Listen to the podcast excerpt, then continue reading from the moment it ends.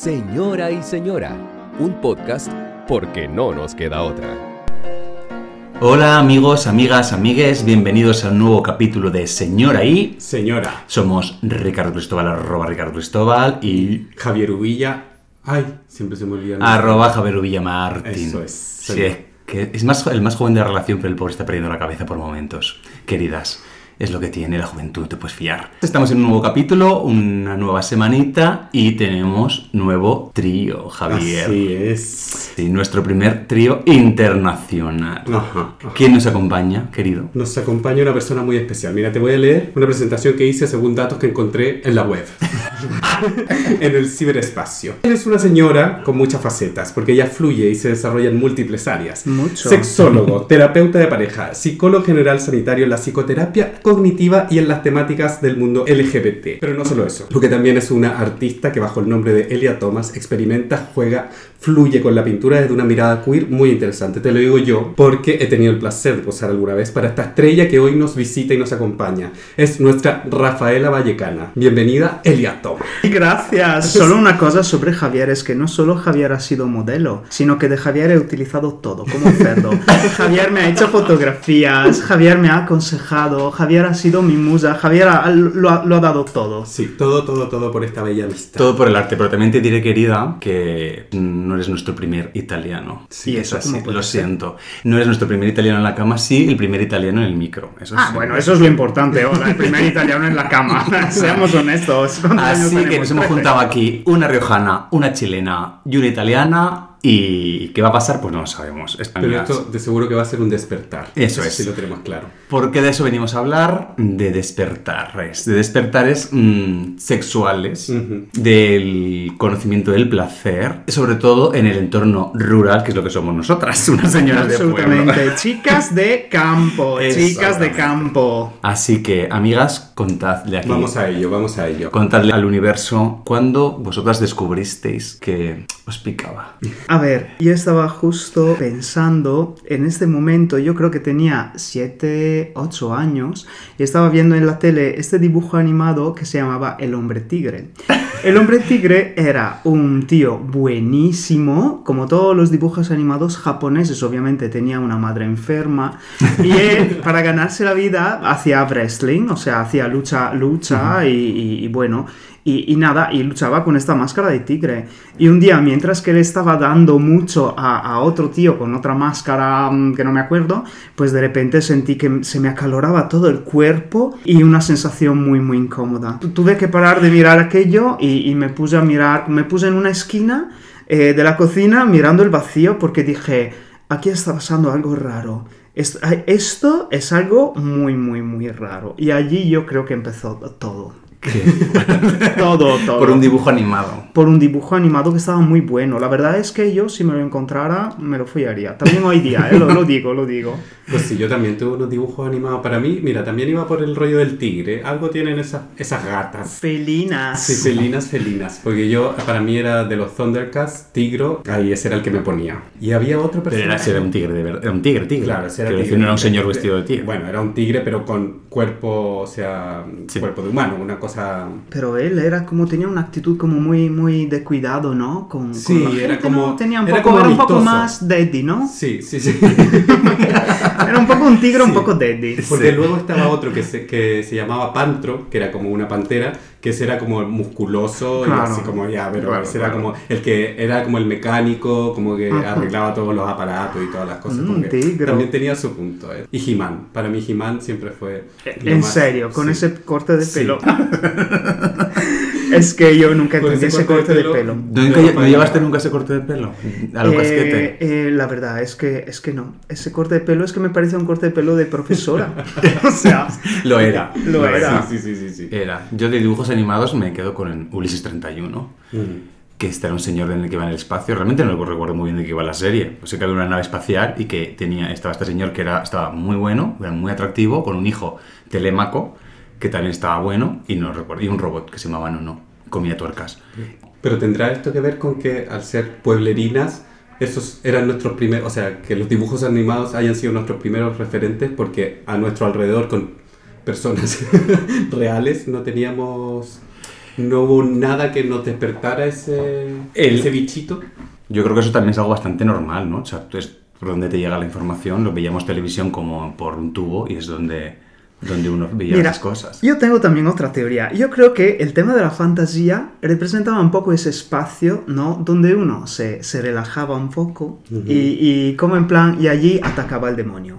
Es decir, como estabas relajado, ay, mira, este dibujo animado y tal, de repente allí entraba tu naturaleza y no podías pararla, porque igual, sabes, incluso si tenías referentes, por ejemplo, yo pienso, los amigos de mis hermanos mayores, yo tengo dos hermanos muy mayores, y claro, yo sí, pues a lo mejor me ponía a mirarle los calzoncillos y tal, y los paquetes, pero eso ya era como, espera, estoy haciendo algo malo. Ahí eras consciente que estás haciendo algo malo. Claro. Pero con un dibujo animado te estás ahí relajado y ahí es donde te entra, vamos. Claro. Yo recuerdo la primera vez que sentí placer, digamos, que tiene que ver con juego, que empezó jugando, porque después de clase iba a la típica casa de mi vecino, que era un compañero mío de clase, y jugábamos a que éramos estrellas del rock. Tenía un sofá con unos cojines donde apoyabas el brazo, que eran como largos, eran como guitarras, para nosotros eran guitarras, entonces cogíamos la guitarra aquella y como que la tocábamos, nos imaginábamos que estábamos en un concierto y que la gente nos aclamaba y tal, y cuando tocábamos la guitarra. Y recuerdo que tocábamos la guitarra y nos frotábamos con el cojín ese, y aquello era placentero, ¿sabéis? Y entonces el juego fue derivando a que las fans subían al escenario y entonces era como que terminábamos follándonos los cojines. O sea, era como que terminamos frotándonos con los reposabrazos del sofá de su casa, ¿sí? Pero no era como que lo hacíamos porque jugamos a que... No, es que era como que era lógico. De repente te estaba dando gustito, teníamos, yo qué sé, 7 años. Y entonces estaba dando gustito y aquello, pues terminamos frotándonos con los cojines aquello muchísimo. Y ahí es donde me di cuenta que tenía un botón. En mi cuerpo físicamente había algo que me daba gusto. Hombre, las almohadas y los cojines yo creo que son también otro clásico de las maricas rurales. Porque yo creo que como falta de referentes y tal, el pecado y tal, y un buen día estás allí y rozándote con el cojín y bueno, ¿sabes? Hay ese punto un poco... Claro, cuando descubres fisiológicamente que tu cuerpo funciona. Y ahora con lo que decías tú, con los amigos de tu hermano mayor, yo como que ahora haciendo memoria, a mí me gustaban mucho de mis amigos. Tenía mi grupo de amigas mujeres, obviamente como todo maricón, como que ellas eran con las que compartía el día a día. Había un grupo de amigos quizás del que yo no era tan parte en ciertas cosas, como jugar a la pelota o ir por ahí como buscando chicas o yo qué sé. Pero sí estaba mucho con ellos, sí sentía atracción por ellos, la ocultaba obviamente y la disfrazaba de esta amistad, o yo por ejemplo que era muy mateo, o sea muy, muy empollón en el colegio, yo era el que les ayudaba con las tareas, iba a su casa y hacíamos los trabajos juntos, pero yo lo recuerdo ahora y digo, yo disfrutaba de esos momentos porque estar con ese amigo que me atraía en su habitación, sabes, que él se cambiara de ropa sin ningún problema delante, para mí tenía otro significado. No era como para él que era simplemente cambiarse de ropa. Para mí habían unas miradas que yo pegaba y de repente las que eran cibas. Como... Claro, la lascivia. Pero pues, siempre con culpa. Claro. Siempre con esto que nadie me vaya a descubrir porque esto está mal. Pero vosotros nunca habéis tenido, por ejemplo, estas fantasías. Yo tenía miles, ¿vale? Como yo me reprimía mucho por el tema de la culpa y tal, obviamente eso crea monstruos, ¿no? Entonces, yo tenía estas fantasías donde igual a mis compañeros de clase o a mis amigos, ¿no? Pues le pasaba algo terrible, ¿no? Una desgracia y tal. Yo me veía allí dándole consuelo y abrazándole. suena fatal decir eso. Como en plan abrazándole y diciéndole, no te preocupes, estoy aquí contigo. Y luego le rozaba. Y claro, y me perdían estas fantasías durante horas. Porque claro, eran fantasías eróticas, pero como estaban camufladas de no, le estoy ayudando. Pues entonces ahí podía disfrutarlo tranquilamente. Porque al final yo creo que sí que el entorno marca un huevo esto. O sea, yo creo que, por ejemplo, es que voy a mencionar ya por fin que llevamos 10 minutos de podcast y no lo he dicho, Calahorra, hija, pues yo qué sé, tú te ibas detrás de la tapia del cementerio, si no había nadie, era como que había sitios, era más fácil que supongo que en una ciudad poder experimentar ciertas cosas. Que el entorno rural en eso tiene una parte buena, que creo que facilitaba esto, por lo menos allí todo el mundo tenía que, yo qué sé, el corral, la bajera del abuelo, donde la bodega. Entonces siempre había más recovecos, más sitios donde esconderse. Sí, pero por otro lado estaba la cosa esta de que obviamente éramos cuatro, ya que yo, mis ojos claro, que te miraban y que entraban en contradicción. Pasaba en general el tema de, no sé, quedas a hacerte pajas con los amigos, estas cosas del pueblo, de los primos mayores, de cómo te llegaba esa información. O sea, había como una cosa muy ritual, muy de hombre a hombre, que yo creo que igual en la ciudad era más difícil que eso pasara. ¿Sabes lo que os digo? No sé, yo tengo el mismo origen rural, pero yo jamás me hice una paja con mis compañeros ni con nadie más. O sea, ese es un momento que yo no compartí. Tampoco en mi colegio se daba esto de las duchas. No lo viví hasta ya en la universidad, que ahí recién empecé a vivir lo que era estar en un vestuario con mis compañeros en la carrera de teatro, yo qué sé. Pero pajas compartidas era algo que a mí en mi cabeza no me cabía. Ah, no, yo tampoco. Además es que cuando las 3 veces que jugué al fútbol, porque es que yo no aguanté más, fue un fracaso para mis padres, bla, bla, bla. Y me acuerdo que eso de las duchas es que me dejaba traumatizado, porque de repente yo, que no había visto nunca un cuerpo desnudo, pues encontrarme en las duchas con todos, con la polla al aire y encima, ay, maricón y tal. Y yo decía, pero ¿esto qué es? Dios mío, de verdad. Estaba escandalizado, absolutamente escandalizado. Pero sí es verdad que ahora que estábamos hablando, pues me surge una duda inquietante. Pues yo he estado en habitación con mi hermano durante, ¿cuántos años? 7. Y entonces lo que me pregunto es, pues, ¿mi hermano se hacía pajas mientras que yo dormía? Obvio. Porque, sí, amiga. Porque de verdad es que yo nunca me di cuenta de eso. Pero es como muy, ¿no? Es como muy película. Mira, te lo digo yo, que me he pasado 3 años de mi vida en un colegio mayor con otras 2 personas en la habitación. Uno se puede masturbar perfectamente sin que el de la cama de al lado se entere. Sí, se puede. Estoy en shock. Shock. Sí, se puede. ¿Y cómo llegaba esta información? Creo que esa información llegaba a través del porno y de lo que te contaban los mayores. O sea, yo, por ejemplo, era el más pequeño de mis primos y de ese grupete como de amigos que habían ahí donde vivíamos nosotros.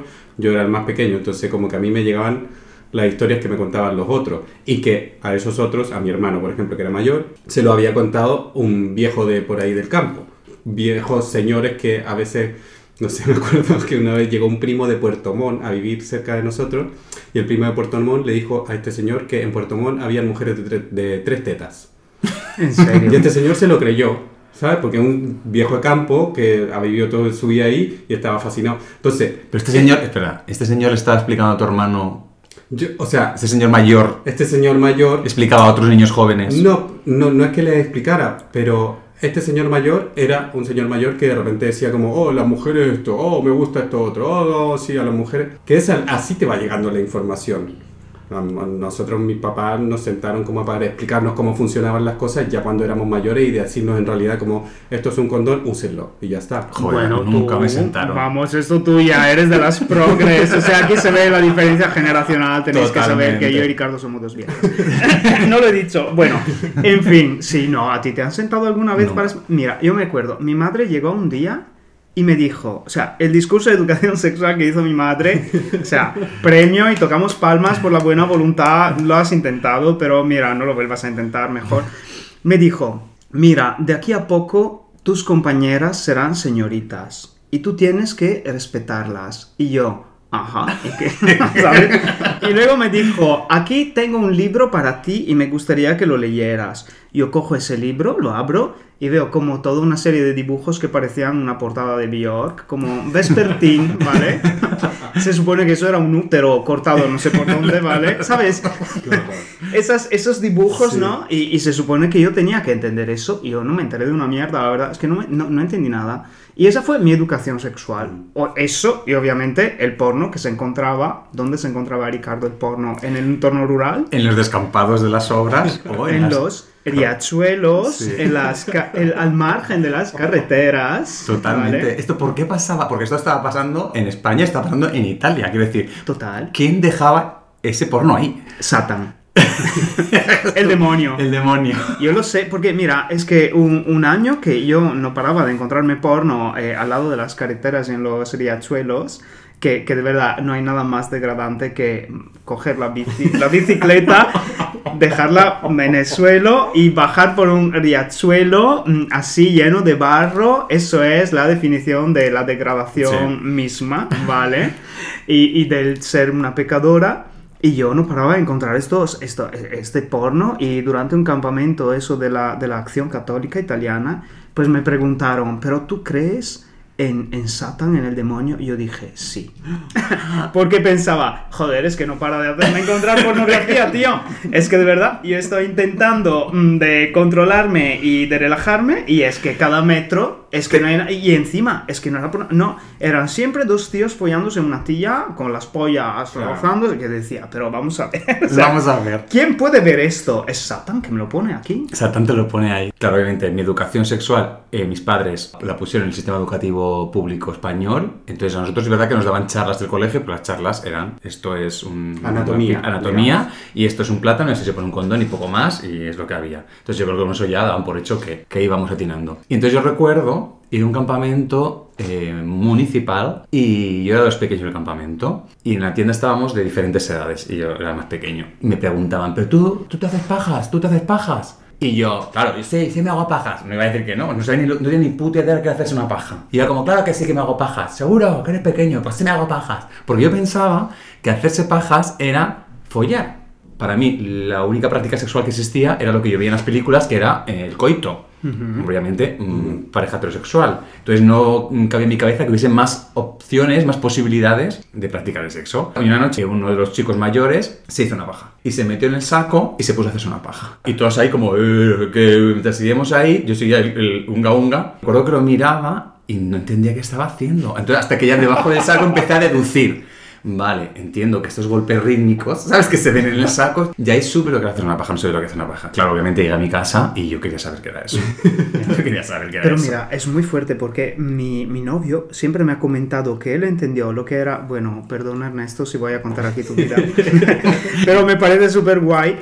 Él entendió lo que era hacerse una paja en una película de Fellini, yo creo que era Amarcord, donde sale una escena donde hay todos estos chicos adolescentes mirando en la pantalla a la Anita Ekberg, pues si de repente empiezan todos a hacer ese movimiento rítmico, todos al mismo tiempo, es una escena preciosa.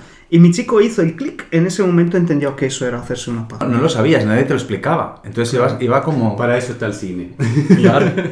Yo mezclando conceptos, como también había escuchado el tema de que cuando pierde la virginidad duele a las mujeres, esta cosa, este rumor, pues yo me acuerdo la primera vez que yo eyaculé, pensé que me dolía. Practicaba con control, ahora sería practicar con control, en aquel momento era, Dios mío, no llegas hasta el final porque es malísimo, porque esto es Satán, esto es el demonio, te vas a quedar ciego, te van a salir granos, esto no lo puedes hacer. Entonces yo como que me tocaba hasta... y paraba, con control. Y hasta que ya obviamente se fue de las manos, y yo recuerdo que estaba en cuclillas, y pensaba, es que ahora me voy a estirar, me voy a poner de pie y me va a doler. Entonces fui a mi casa como medio agachado, ¿sabéis? Me senté como medio en el sofá, como con las piernas recogidas, porque me daba miedo estirarme y que me doliera. Pues ¿se puede ser más cateta? Bueno, después, pues mira, si es lo que te enseñan, pues esto es el resultado. Yo pensaba, porque allá en Chile a follar se le dice culiar. Entonces, una de las primeras palabras, como para referirse al sexo, era culiar, culiar, culiar, culiar. Entonces yo durante mucho tiempo pensé que el sexo se hacía por el culo. O sea que el hombre... Bueno, tiene sentido. Me quedé, la verdad es que, mira, yo lo hubiera pensado lo mismo, honestamente. Me quedé con esa idea para siempre, básicamente. Pero hasta que después, gracias al porno y a las revistas, descubrí que era de otra manera, que era otra la mecánica de las cosas. Y yo tenía la suerte de que yo no tenía que ir a un riachuelo, a un descampado a buscar porno. Porque en mi casa teníamos un tío lejano, que creo que es como primo o algo así de mi padre, que le llamaban el banana, que era chofer de camión.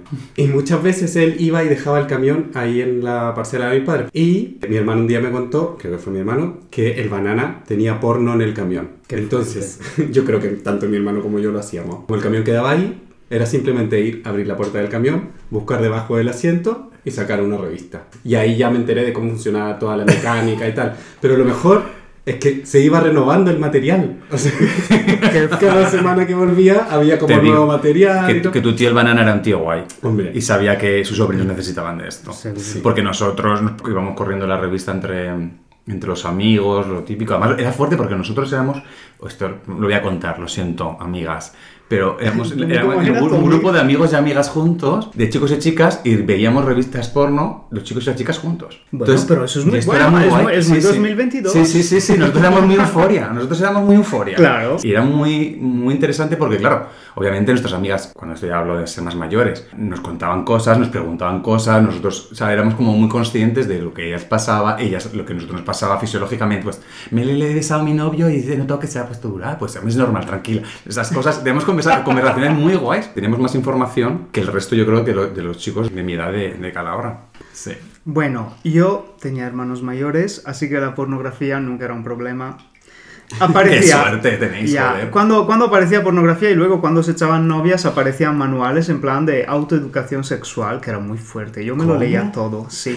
En plan, ay, si tienes pulsiones homosexuales, no te preocupes, eso es normal. Hasta como ponía, hasta los 27 años y luego ya verás que se arregla, punto. ¿En serio? En serio, ponía eso. Y yo, claro, yo decía, vale, entonces será normal, será una fase. Tengo tiempo, bla, bla, bla. Pero lo que pasa es que hubo episodios bastante curiosos. En un episodio me encontré un videocassette porno de mi hermano, de Rocco Siffredi, que iba como de toreros, ¿vale? O sea, Rocco Siffredi, toreros, Italia, España, da igual. Vale. Pues, total, Rocco Siffredi y otro torero, había una escena de 20 minutos donde los dos estaban desnudos y Rocco Siffredi como toreando y el otro con dos cuernos. Y yo pensaba, no estoy entendiendo muy bien esto de qué va, ni cuál es el sentido de esto. Y luego hubo un día donde mi hermano me pilló, o sea, mi hermano iba a ver a su novia, pero se olvidó en su habitación algo, volvió deprisa y me pilló, te lo juro, es que yo me di cuenta que estaba volviendo, que además, quita el videocassette, apaga el mando, claro. No es como hacer clac y cierras el ordenador, eso era como parar, vamos. Y dejar el videocassette en el mismo punto en el que estaba. Eso es, y claro, y mi hermano llegó justo en la habitación que yo tenía las manos con una caja de cartón, la caja de cartón que estaba puesta allí encima, como en el techo, y decía, como en plan, ay, se me ha caído. Como una ardillita, ay, se me ha caído. Y ahí mi hermano, yo creo que se tuvo que enterarse que miraba su porno, vamos, y madre mía, qué vergüenza. Pero yo entraba muy en conflicto con esto, porque yo de repente descubría que me podía citar otro hombre, pero yo luego sentimentalmente me enamoraba de las mujeres. Y me hacía sentir esto muy loco. Y entonces ya como mi cabeza explotaba, porque sí que me sentía como un puto monstruo de dos cabezas, iba al infierno, obviamente. Además, yo en cuanto empecé a hacerme pajas no pude parar. Y sentirme muy culpable, porque encima, sin ser mi familia extremadamente católica y religiosa, sí que practicaban, yo me hice la comunión, hice la confirmación, entonces tenía esta cosa como de encima. Era muy consciente de que era el puto pecado. O sea, yo era un monstruo. Yo sí recuerdo la sensación de pensar, Ricardo, estás muy mal hecho. Sí, claro. Muy mal hecho. Si tú te has sentido así, imagínate cómo puede haberse sentido una que hasta los 22 hacía incluso de catequista. Bueno, ¿en serio? Hasta los 22 años. Yo fui catequista. Monaguillo durante 6 años y luego entré en la acción católica y hacía como un monitor en campamentos y al final sí era catequista y con otra mujer y a otra chica llevamos incluso un grupo a la confirmación. Pero espérate, esto no sale en Google, cuando yo busqué eso no está en las redes. Bueno, porque no has buscado bien, tienes que buscar en la página vaticana o algo así. Qué fuerte, porque tú, hemos de decir que tu pueblo es pequeño también. Mi pueblo se llama Campo de Pietra, tiene entre 1.000 y 2.000 habitantes. Más pequeño, claro. Y tiene más piedras que gente. Y tiene más piedras que gente, sí. Las viejas siguen preguntándole a mi madre si al final me he hecho cura. Porque, otra cosa, que alguien me explique, porque los curas, ¿vale? Se obsesionan que los niños maricas tienen que ir cura. Es que yo no lo entiendo, que tienen un radar. Es que no se lo preguntan al cateto, no. Tú eres un chico así, va tranquilo y tal, es que lo entienden y ya van a saco con, a ver si Dios está pensando en ti, o por la noche intenta escuchar si Jesús te habla. Pues para salvarte, cariño, para salvarte, porque sí, saben. Se llama, o sea, te preguntan eso y luego te preguntan en el momento de la confesión si te has tocado. Sí, eso me preguntan. Les encanta, ¿sabes? Yo a mí me hicieron esa cerrona. Un fraile era en una confesión que yo no me quería confesar, porque yo no me quería confesar porque me hago pajas como un mono. Y esto está horrible y yo no quiero decirle a este señor que me hago pajas. Entonces yo fui como buen capricornio, muy diplomático, toreando toda la confesión, porque además eran cura de estos enrollados. No era con celosía, era un cura de siéntate face to face, guitarrita, hablemos de como amigos, sí, ¿sabes? Los peores. Tú, yo y Dios. Los peores. Estos hijos de puta. Pues ya yo toreaba la conversación hasta que el día me atacó directamente la yugular. Bueno, ¿y tú te tocas? Y yo me quedé en shock y digo, ¿cómo? Que si te tocas. Y dije, no, claro, yo no. Ah, vale. Entonces, si ahora la conversación un poco más rato, yo ya me empecé a sentir fatal. Digo, madre, me estás mintiendo, locura, Ricardo, vas al puto infierno de cabeza. Y luego de repente le dije, ah, bueno, lo que sí hago a veces es mentir. Y yo pensé, esto es la letra pequeña del contrato. Quiero decir, Dios me entiende. O sea, lo que cuentas lo de abajo, esto es así. Es decir, yo si he dicho cura, no, te he mentido, me perdonas por haberte mentido, me perdonas por haberme hecho pajas. Sí, esto es un silogismo de toda la vida de filosofía. Claro. ¿Te imaginas si lo hubiera dicho? Si hubieras soltado la melena, le hubieras dicho, me toco y mucho. Ahora me hubiese encantado hacerlo. A mí también me hubiera encantado. Ahora me hubiese encantado hacerlo. Me toco mucho, ¿y tú?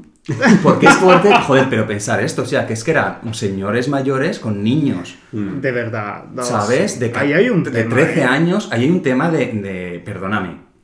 No. Pero es que yo tampoco entiendo a los padres, porque mis padres me dejaban con este cura, ¿vale? Que mira, de verdad, el cura se llamaba Don Mateo, me recuerdo, yo estaba muchísimo tiempo con él. Y mira, el hombre, la verdad es que ya, era un buen cura y tal, pero a ver, es que Don Mateo era maricón, o sea, yo siento decirlo. Y entonces, a ver, vale, pues él era una persona pues como muy suya y tal, pero bueno, pues teníamos esta relación que incluso una relación guay, ¿sabes? Como entre un marica pequeño, un marica grande, cura, ¿no? Sí. Parece una serie de Netflix muy guay, ¿vale? Pero es que un día le dije a mi madre, a ver, pues está clarísimo, ¿no? Que Don Mateo era gay. Y mi madre me dice, sí, seguramente. Y yo le digo, a ver, ¿y tú dejas tu hijo de 7, 8, 9, 10, 11 años, ¿vale? Con un cura de la Iglesia Católica que para ti es gay. O sea, es como en plan, ¿hola? Pero igual tu madre vio que tú eras maricón perdido y dijo, a lo mejor va a estar con uno de su especie. ¿Sabes? Puede ser. Puede ser que lo vaya a soltar a jugar. O igual estaba ahí esperando que yo también viera el camino espiritual. Yo creo que iba más por ahí. Que sintieras el llamado del Señor. Yo lo sentí el llamado del Señor, pero por vago. Yo una temporada que pensé, no valgo para nada en mi vida. Es que no voy a ser capaz de hacer nada en la vida, pero pensé, cura sí puedo ser. Porque te mantienen. Hombre, porque pensé, me dan casa, esto es fácil, es aprender todo lo que tienes que decir los domingos, decirlo y ya está. Y pensé, cura, es lo más cerca que he estado de sentir la llamada. Pero ¿por qué decantarse por cura y no ser, yo qué sé, un drogadicto? Pero el sex appeal de un drogadicto, de que ese que va tirado por ahí, eso lo tiene. Ah, a mí no se me ha quitado, ¿eh? Que lo sepáis, señoras y señores. ¿Y por eso nos hemos escapado del pueblo, entonces, amigas? Déjame pensar. ¿Tú por eso te has escapado del pueblo? Yo me vine lo más lejos del pueblo que podía. Yo, a ver, la verdad es que sí, mira. Sí. Yo me acuerdo con 9 años pensar, yo tengo que irme de aquí y de esta familia y dejar todo porque aquí la gente no se entera de nada, sí.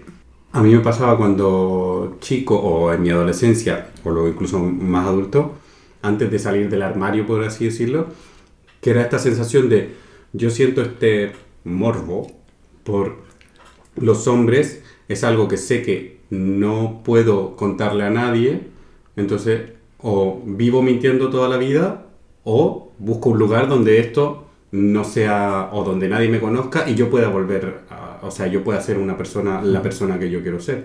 Yo creo que por ahí uno empieza a encauzar ese camino y liberarse de ese primer contexto es una manera de llegar a esa meta de salir de ahí y ya está, y dejar de mentir, de mentirse, de mentirles, yo qué sé. Es un poco triste ver siempre este patrón, ¿no? Porque al final parece como una teoría, como en plan, vale, has crecido en un entorno rural, bueno, ahora ya no es así, supongo, bueno, o sí, bueno, depende. Pero antes, pues tú crecías en un entorno rural, tenías que hacer este viaje, ¿no? Que era como un viaje a la Meca, y la Meca era la ciudad. Porque en la ciudad podías permitirte de ser lo que eras de verdad y todas tus contradicciones, y no podías hacerlo antes. Y es un poco triste ver este patrón, porque es un patrón que encuentras en muchísima gente. Y en mucha gente y en muchos países. O sea, lo que estamos hablando es una cosa súper común, el exilio por identidad sexual, quiero decir. Sí. Y que no te garantiza que en otro lugar te va a ir bien. O sea, no. que vaya a ser todo más fácil. Claro, de hecho yo me he venido aquí, ya ves. Claro. Y mira cómo estamos. Fatal. Y luego, otra cosa que me parece importante hablando de estos despertares y de primeras veces. Primerísima vez, oficialmente. ¿Cuándo se pierde la virginidad? Abro este melón. Por no decir este culo. ¿Cuándo se pierde la virginidad, amigas? Yo creo que mirándolo desde este momento de mi vida, yo perdí mi virginidad cuando me abrieron como un melón. O sea, para mí, la pérdida de la virginidad para mí fue cuando tuve sexo homosexual muy placentero y queriéndolo, ¿sabes? No esos toqueteos escondidos y tal, sino que cuando ya pude hacerlo sin ningún tipo de tapujo y tal. Igual fue escondido, fue que fuimos con J. que ahora es mi amigo de la vida.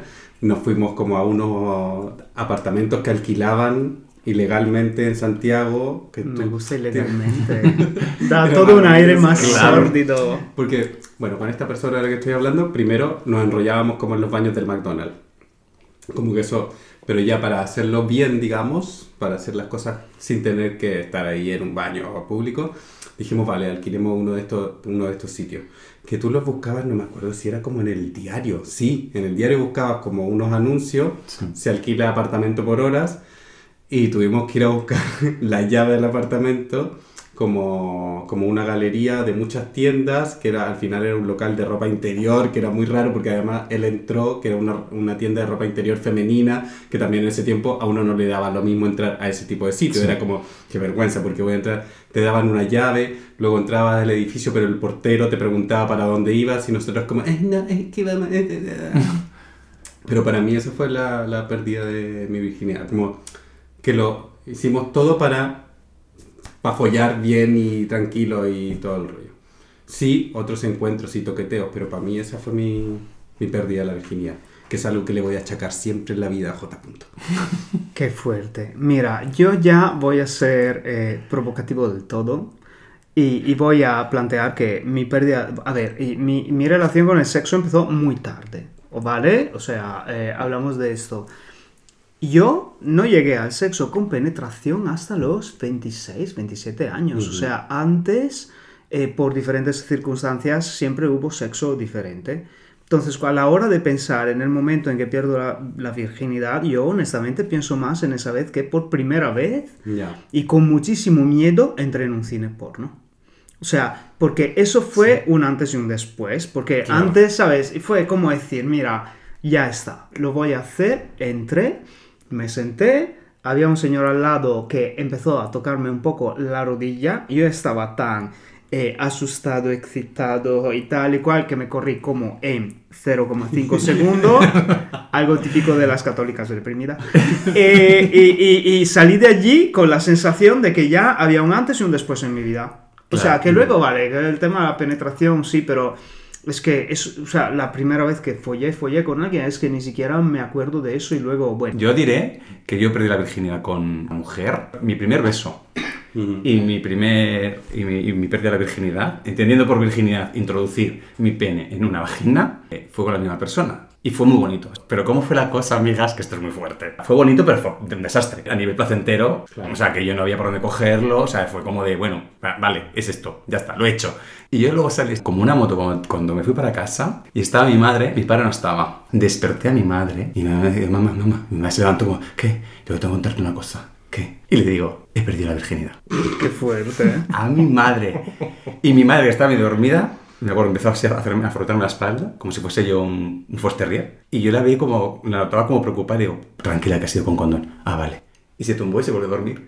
Es muy, cuéntame cómo pasó. Porque yo necesitaba contárselo a alguien. O sea, si yo tenía Twitter, lo hubiese contado en Twitter, pero como no había Twitter, pues... Ya, no había nada de eso. ¿A quién se lo cuento? Y se lo conté a mi madre, la primera persona. Luego, obviamente, cuando llegué a la universidad, a todos mis compañeros de la universidad y todo el mundo como, Porque era como, ya está, ahora sí que sí... Ahora sí que soy un hombre de verdad. Ahora es un hombre de verdad. Pero luego lo pienso fríamente y digo, no, tío, yo he tenido una vida sexual desde muy pequeño. Claro. O sea, claro. Yo he tenido muchos episodios, muchas cosas que digo... Claro, sí. Yo también pienso en esta como la pérdida de la virginidad porque fue como un momento bonito que yo recuerdo y que también dije, o sea, como que... Sí, a partir de este momento pude concretar que esto es lo mío. Sí. Esto es lo que a mí me gusta. Fue con una persona que me importa mucho y todo el rollo, como que... Por eso lo marco como... que es el punto cero. Claro, como el día que nació Jesucristo. Pues a partir de aquí contamos. Pues mira, yo lo marco como mi caída en el infierno. ¿Cómo superaste todo esto, rollo católico? Cedí eso. A la tentación. ¿Cómo lo superé? Cedí a la tentación, qué maravilla. Bueno, hubo una conversación con una señora de la iglesia de mi pueblo, que en paz descanse la pobre, porque la verdad es que teníamos posturas muy diferentes. Entonces yo decía que yo llegué a un punto a pensar que realmente, que bueno, que no tenía por qué existir el infierno. Punto.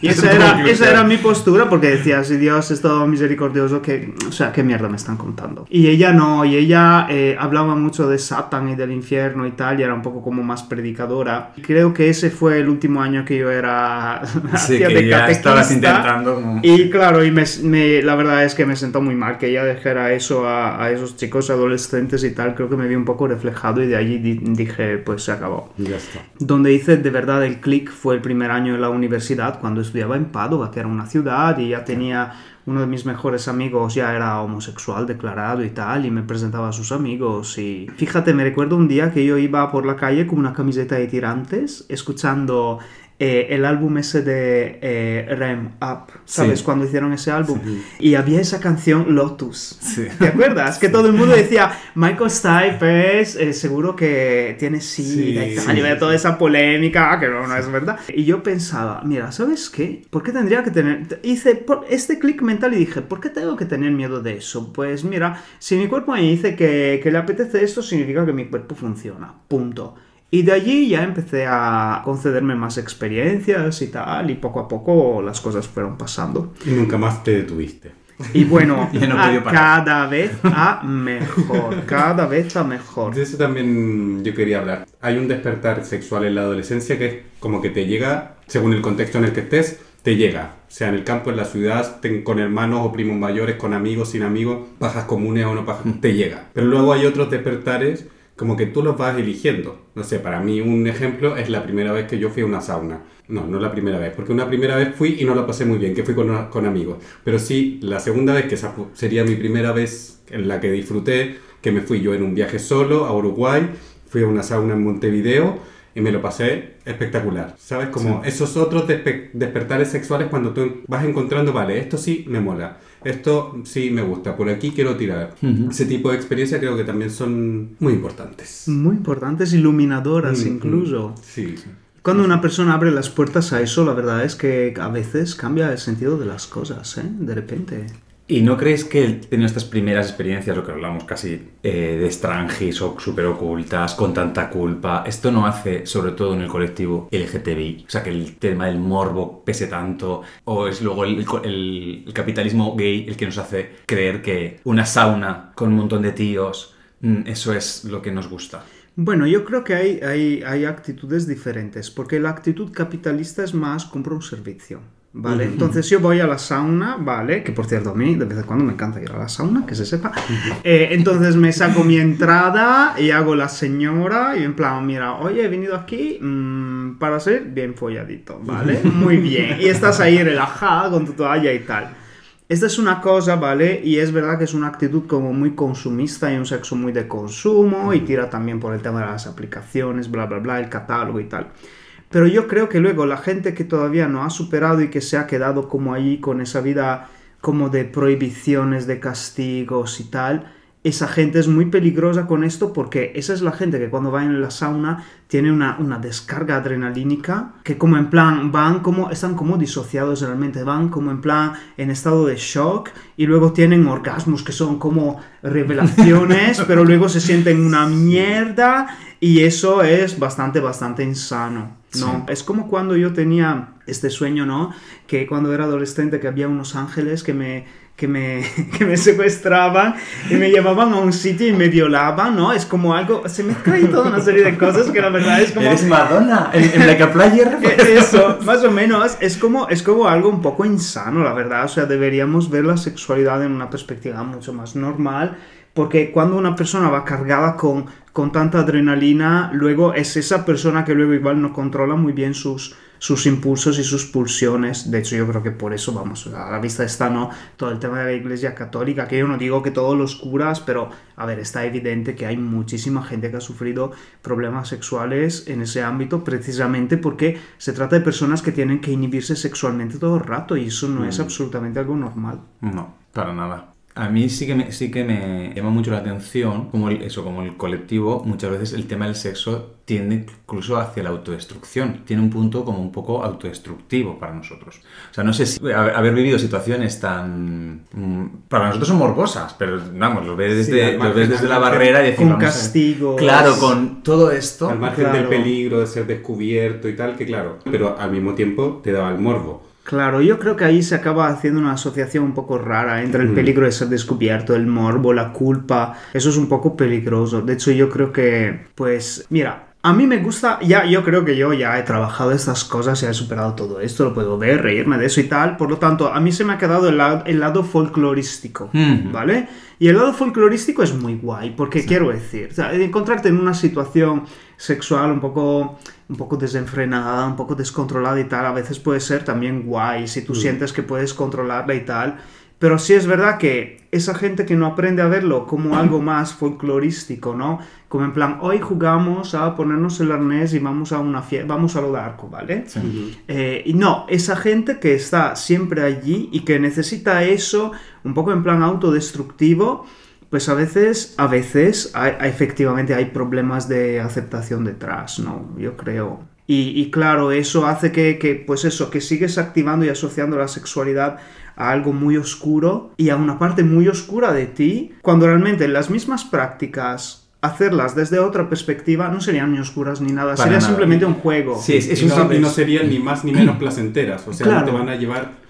Claro, quiero decir, te quiero atar y te quiero pegar, fantástico, mira, nos ponemos de acuerdo, vale, ponte allí tal y cual, nos damos morbo y tal, ay, qué guay, ya está...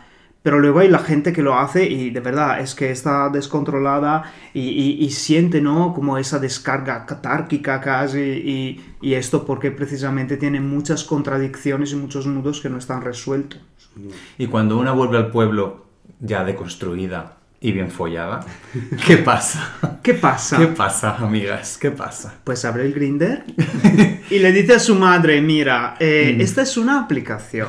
Es ¿Le has decir, contado a tus padres, tú le has explicado a tu madre qué es el Grindr? Sí, le he explicado a mi madre. Mi madre es un crack, la verdad. Es que yo nunca hubiera pensado que mi madre era tan abierta de mentalidad como desde cuando sabe perfectamente que soy maricón. Entonces, le he explicado a mi madre qué es el Grindr y le he dicho, mira, aquí aparece un hombre como a 400 metros de X años. Y ella me dice, ah, claro, ya sé quién es. Es este y este y este. Claro, se ve siempre con un chico de 20 años.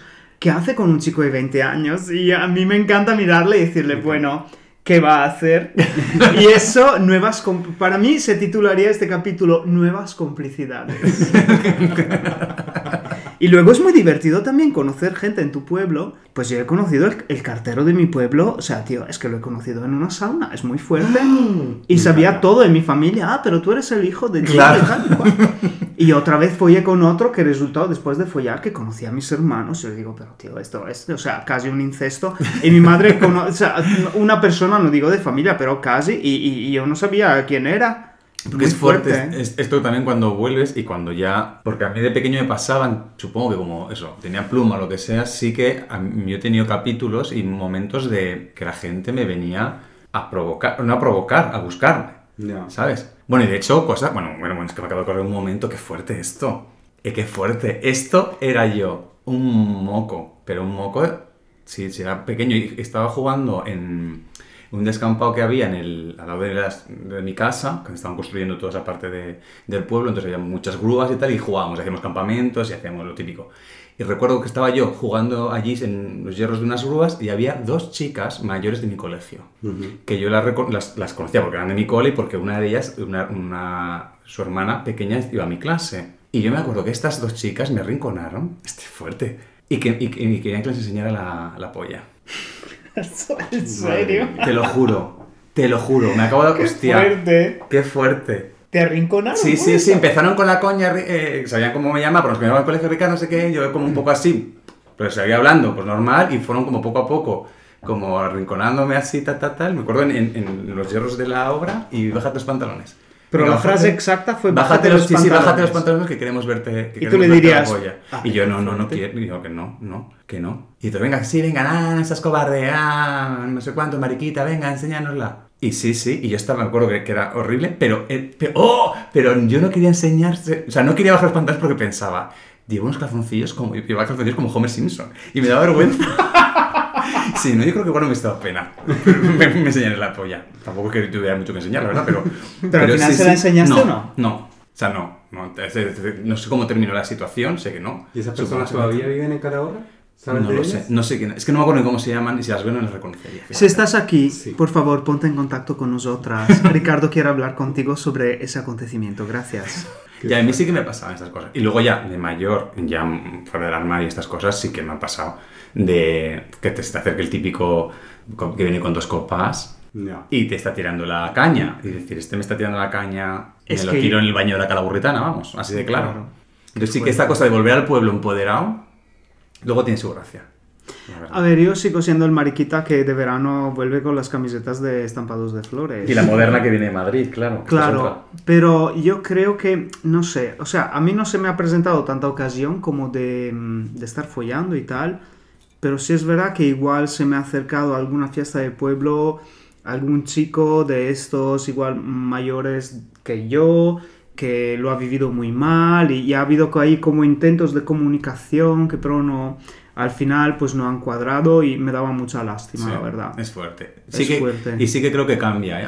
Por lo menos está cambiando. Yo cuando voy allí veo que la gente joven lo está viendo de otra manera. Hombre, o sea, tú abres el grinder en el pueblo y los jóvenes tienen su cara puesta, lo dicen, lo hablan, tienen sus novios, tienen sus relaciones. De hecho, han intentado hacer orgullos estos años de COVID que no ha podido, pero ha habido ese intento, o sea, está cambiando muchísimo en eso. Pero los de mi generación, los cuarentones, estamos todos muy, muy taraos. Ya. Muy taraos. ¿Y tú qué tal cuando vuelves a tu pueblo? ¿Cómo es la experiencia?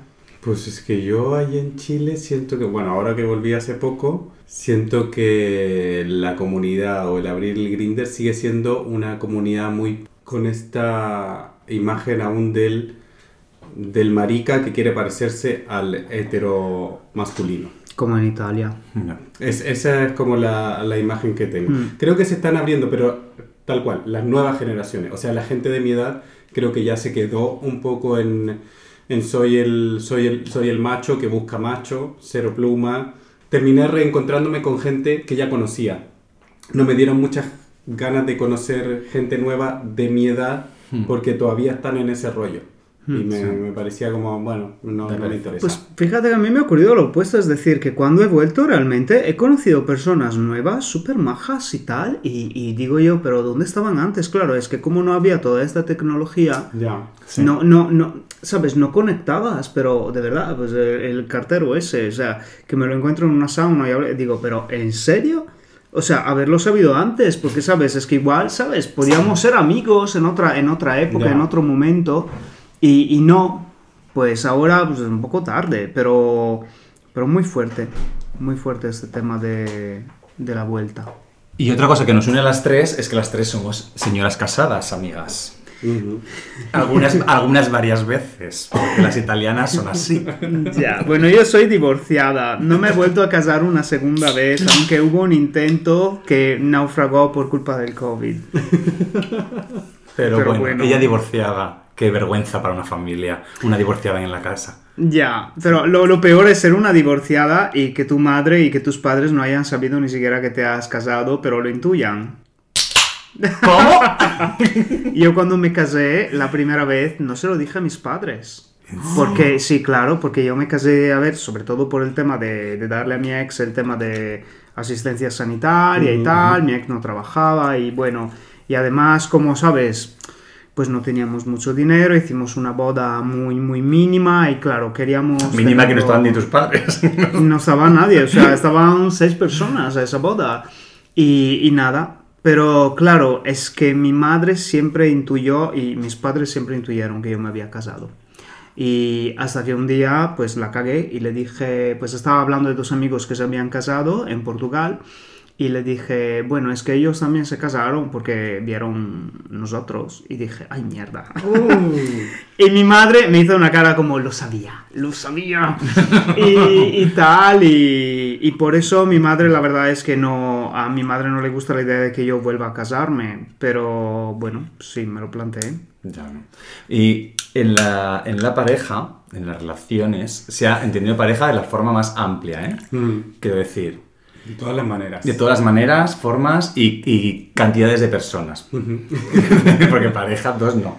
Quiero decir, sí que me parece que es importante seguir despertándose en lo sexual. Porque sí que hay un poco como que cuando llegas a la pareja, el mito este, ¿no? Y el tópico de que te casas y ya dejas de follar, que además es un comentario súper normal y en el mundo heterosexual ya no te cuento. O sea, yo creo que ahí, o sea, lo guay es poder encontrar a alguien que también te estimule. O sea, por un lado, encontrar a alguien que te estimule a seguir experimentando y jugando y tal. Y por otro lado, nunca olvidarse de uno mismo y que uno mismo, al seguir investigando y jugando, va a proponer más cosas también. Claro. ¿Sabes? Como...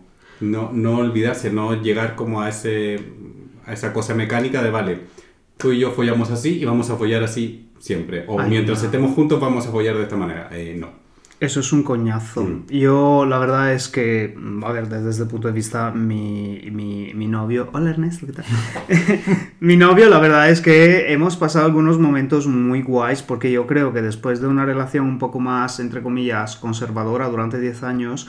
Lo que necesitaba yo era una persona un poco más curiosa y algo más de sorpresa, porque la verdad es que... Y me he encontrado con Ernesto en situaciones muy, muy guays, la verdad. O sea, yo me recuerdo una vez que estábamos en una fiesta en Berlín, de estas fiestas donde todo el mundo va medio desnudo, que se me acercó una chica alemana preguntándome ¿Can I fuck your boyfriend? Y me pareció como fabuloso, ¿sabes? Claro. Que luego no pasó nada, pero estar en esa situación... E incluso vivir situaciones sexuales desde un punto de vista muy, muy... Como muy divertido, ¿no? Que igual sí. No haces nada, pero ves otras personas que están haciendo cosas.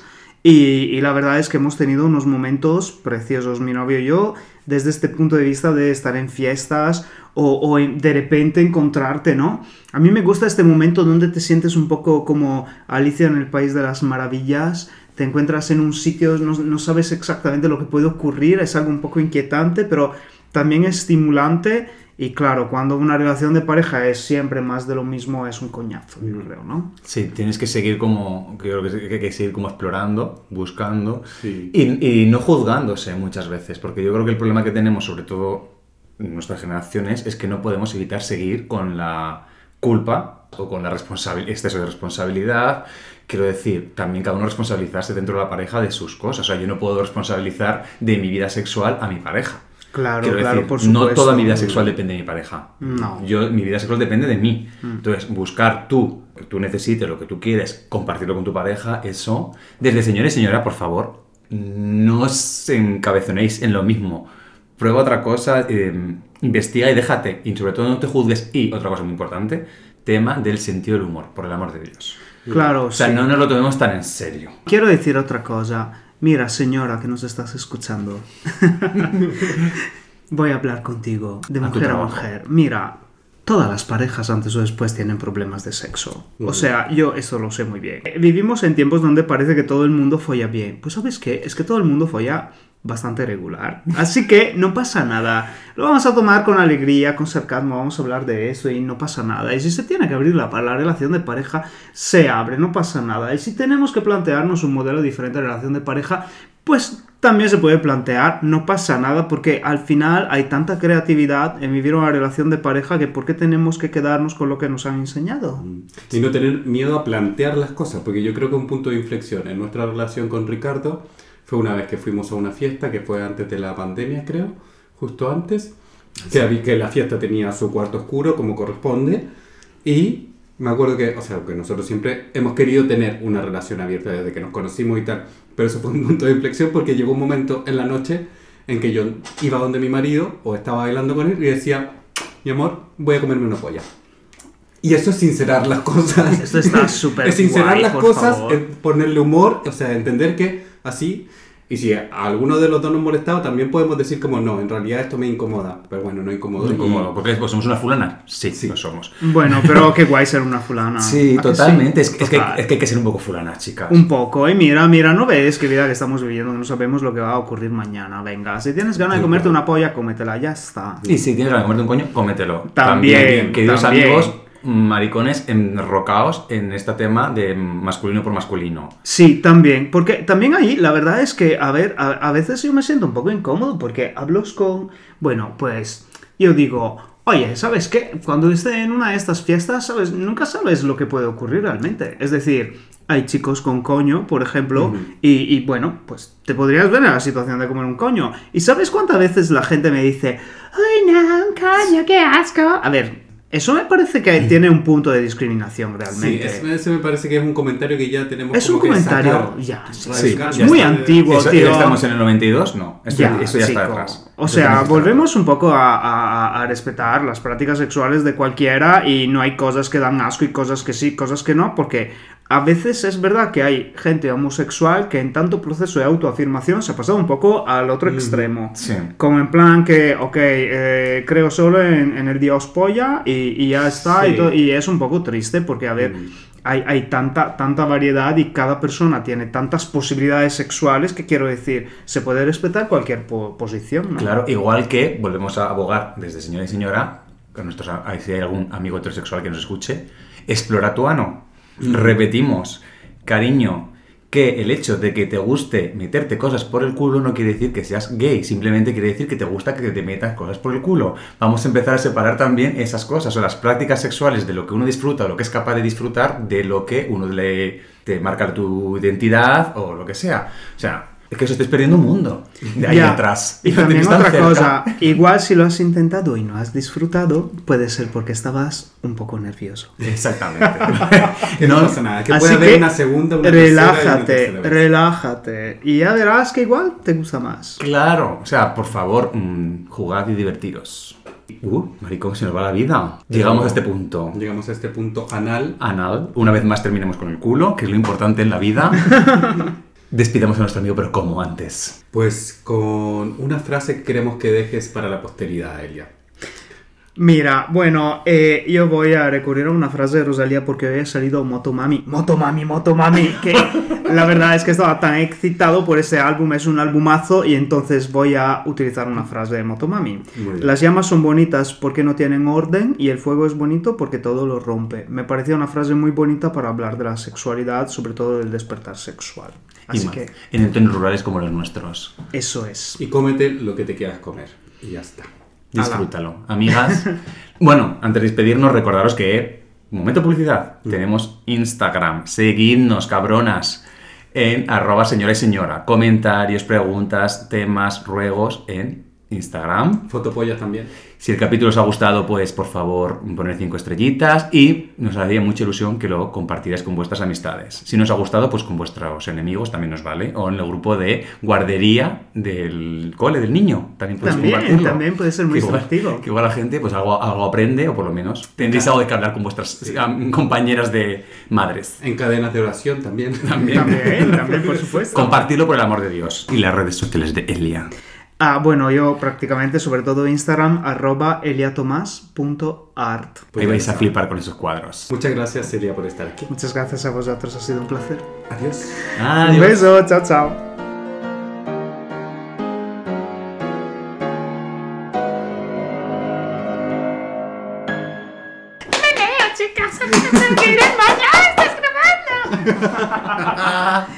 Muy guay, ¿no? Ha salido. Sí.